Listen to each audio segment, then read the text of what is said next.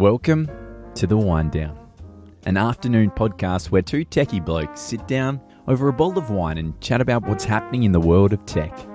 Enjoy while Scott and Nick open up about their week in technology.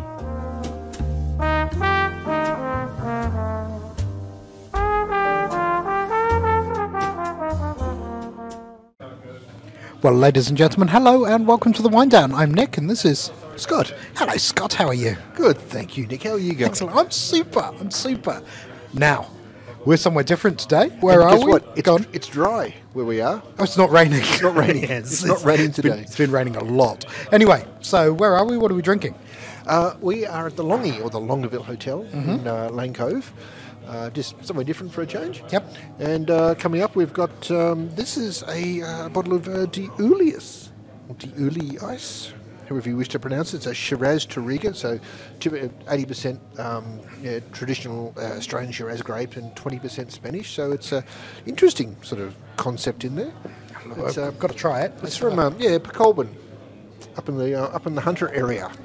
Oh, that's nice. So you can tell it's a Hunter Red, can't you? It's got that you can. It, it- Hunter they- red it- it's very noticeable. You, you can tell the difference, and I can tell you what in here. It's um, interesting to sort of say here. Yeah, fan, uh, fantastic early drinking wine, but five years in the cellar, and this will start to sing. Excellent. I, Um, I, I do get worried when my food starts to sing, if, it but uh, I hope it doesn't sing too loudly. yes. Cool. Anyway, Well, what are we talking about today? Uh, yeah, we're Gonna move the bottle of wine Move the bottle of wine over there. That's that's lovely. Yes. So we've, we've been doing a bit of work with clients around sort of automation of business processes. We have. um, and really seeing some quite spectacular results as a result. Yeah, it's, it's really it's really interesting. It's it's yeah. There's been a whole movement over time to do what's called business process outsourcing, which is really Yeah. what's called business process offshoring, if you will. Um, and think your business processes have people involved. They people are expensive. Let's find cheaper people to do the processes. Exactly. Um, and I think what people are missing is one of the things computers are really good at is doing repetitive processes. But up until recently, it's kind of been hard, right? It's it's been hard to get apps to talk to each other, to get something to talk to apps. And back in the days when I was working at Microsoft around the turn of the millennium, um, Microsoft invested in a product called Opalis. And Opalis was a product that allowed you to automate things happening in your IT infrastructure by building what we call electronic workflows. And that was the first first breed of a new set of software applications or platforms that allow you to automate things. But I think I think you know, things have really moved a vast amount ahead now. I think we're we're away from you know, needing to write lots of code or, or needing to have software developers or having things you just can't automate to there's very few processes really that you can't start by automating to some degree and get quite a long way Yeah. along along the way. But, but what we are what we are talking about, and you're right, it, it's not about trying to deliver the current process in a more cost-effective way using more cost-effective resources. That that is one thing. That's a, um, and this is a bit like the, the taxi industry had this when Uber came along. This isn't a matter of just making a, a cheaper taxi. No. it's actually reinventing the way the process works such that you don't need that concept or it's just done a completely different way without some of the things that are happening in the process now. And I'll use a great example from, from that, that, that exact solution. If your taxi didn't turn up, you'd phone the taxi company That's and right. go, Where's my taxi? Yeah. Well, Uber automated that by showing you where your Uber was in real time. Hmm. So nobody has to phone Uber anymore.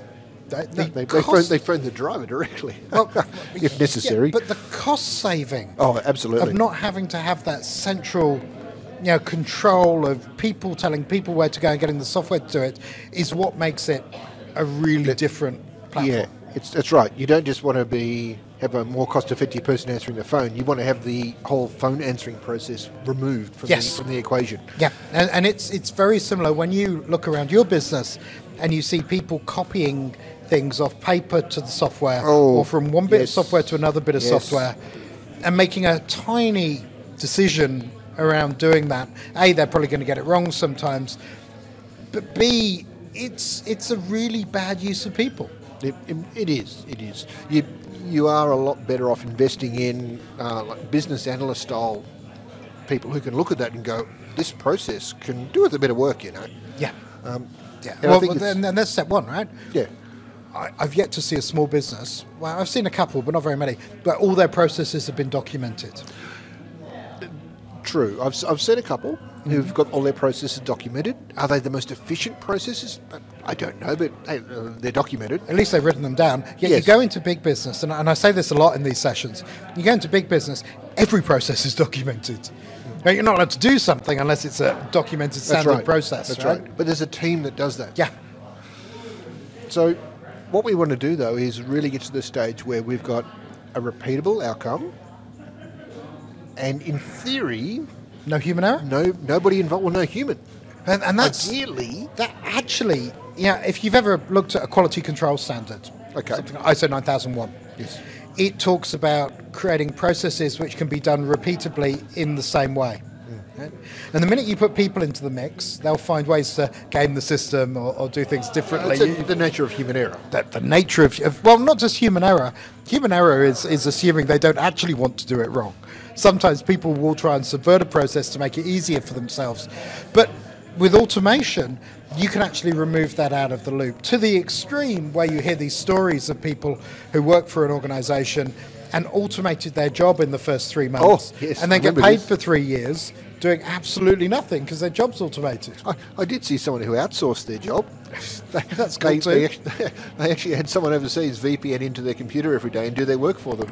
So it could be a Was- cracking idea. I'm sure there's no security issues there at all, but it was it was an interesting thing. It took them two years to work out the person wasn't there.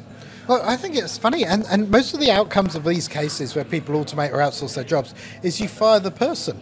I wouldn't fire the person. I'd get them involved in doing that to every other job in the They've, business. they've got all the business smarts in their head. You want them applying those smarts to make the business more efficient. That's the whole driver of this. Exactly, exactly. Oh. And that's the whole mindset around this, isn't it? You've got to get to the point where your people are adding value back into the business. Yes, and you, you've got to move away from um, the old mindset of I've got to get people doing these processes and do it all the time and make sure they're at their desks and doing things. To the system basically runs itself, and people are augmenting it, making it better, doing the things people do, interacting with customers or partners or but, whatever. but you're right. It, it's not about now we don't need that role. No, the role has to do different things. That's right. It's about using the role in a smarter capacity because the person who was doing a process a certain way, they, they've got a lot of business knowledge in their head. Yep. How can we leverage that to be more efficient right across the board? Yeah, so there's um, there's there's an example. I'll, use a couple of examples of that. The typing pool. Used Okay. take dictations and type it out on paper. Now, no one has a typing pool anymore. Most people type their own stuff because Yeah, they can type think so now. these days, yes, So yes. that's a process that's been automated away. People are doing their own things. Apologies to every listener out there that has a typing tool. Yes, yeah, no, absolutely. So, that kind of thing's changed, and that old mindset of getting people to do process tasks. There's things that people are far better at than those types of things. That's, that's So- right. That's Yeah. right.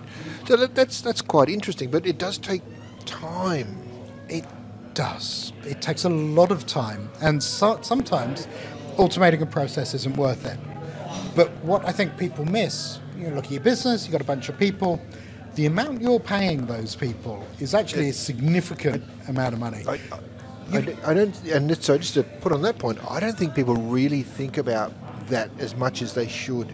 Because No. when you look at, hey, I want to you know, use Fred in the corner for half a day just to map this out, and they say, oh, they can be doing something else.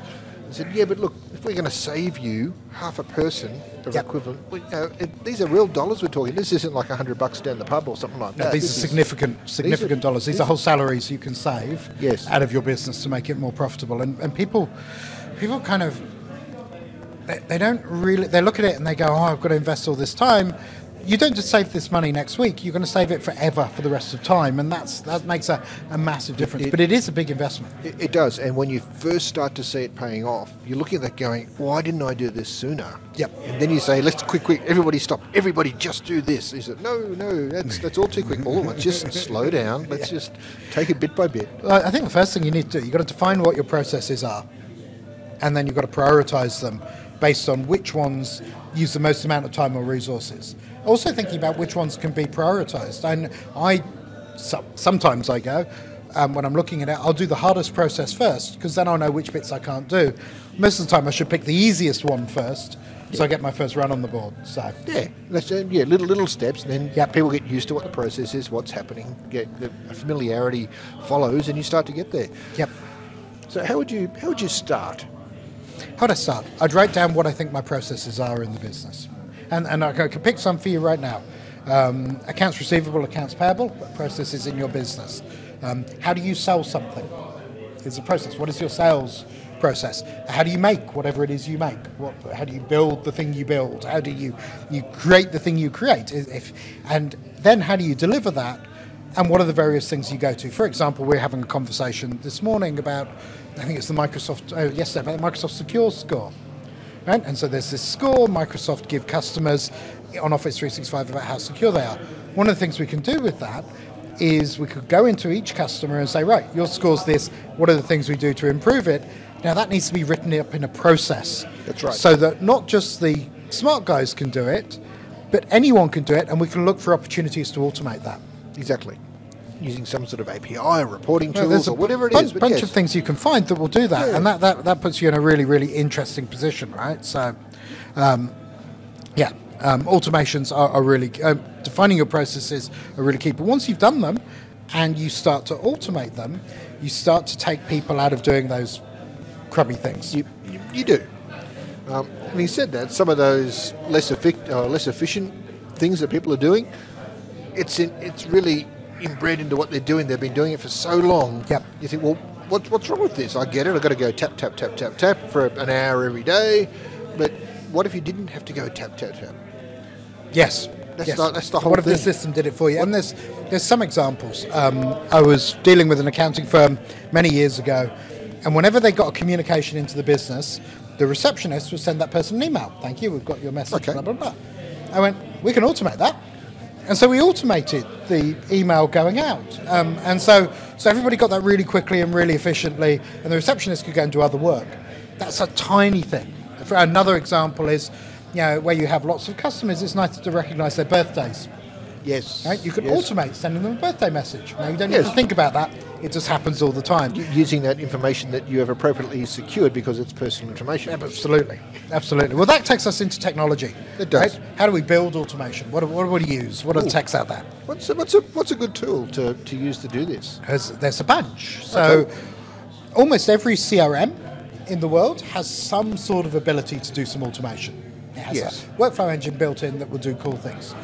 Um, Office 365 has Microsoft Flow built in, which which does some automation. It's, it's, it's quite useful. Um, um, thinking about it, um, uh, something like um, Azure uh, Logic Apps is a more Okay. advanced version of, of Flow. Um, and then you go into things like stuff we use. We use something called Elsa, which is not just an automation platform, but it allows us to extend it to do other things. So we can do some really neat, unique integrations with that Yeah. that you can't do with something like Microsoft. Although, to be fair, that gets into a little bit more of the developer hat sort of side It- to it- some degree. I, I think a lot of the stuff we do as developers is automating business processes, right? so, Yeah, yeah. so we're talking to those process people, we're talking to those automation people, we're doing that kind of stuff. That's all. And at the same time, your developers don't keep want to be writing the same basic stuff all over again. They really want to get into the more advanced features too. They do, they do, absolutely. So there's a bunch of tools out there, and the way these tools work is they'll take data from a system, they'll make some decisions, they'll do some actions in other systems, and wash, rinse, and repeat. And that's Yeah. wrapped around stuff we call flow control, which is deciding do I do this once, do I do it multiple times? If this is this, I'll do something else, and building Yeah. branches like building a flowchart if you've ever built one. Oh, oh flowcharts are cool. Yes, There you go. Okay, well, that's very interesting. cool. So, can people do this themselves? You can. Um, it's definitely doable yourself. It's harder if you don't have a background in business analysis or you don't have a background in process automation because you don't know what you don't know.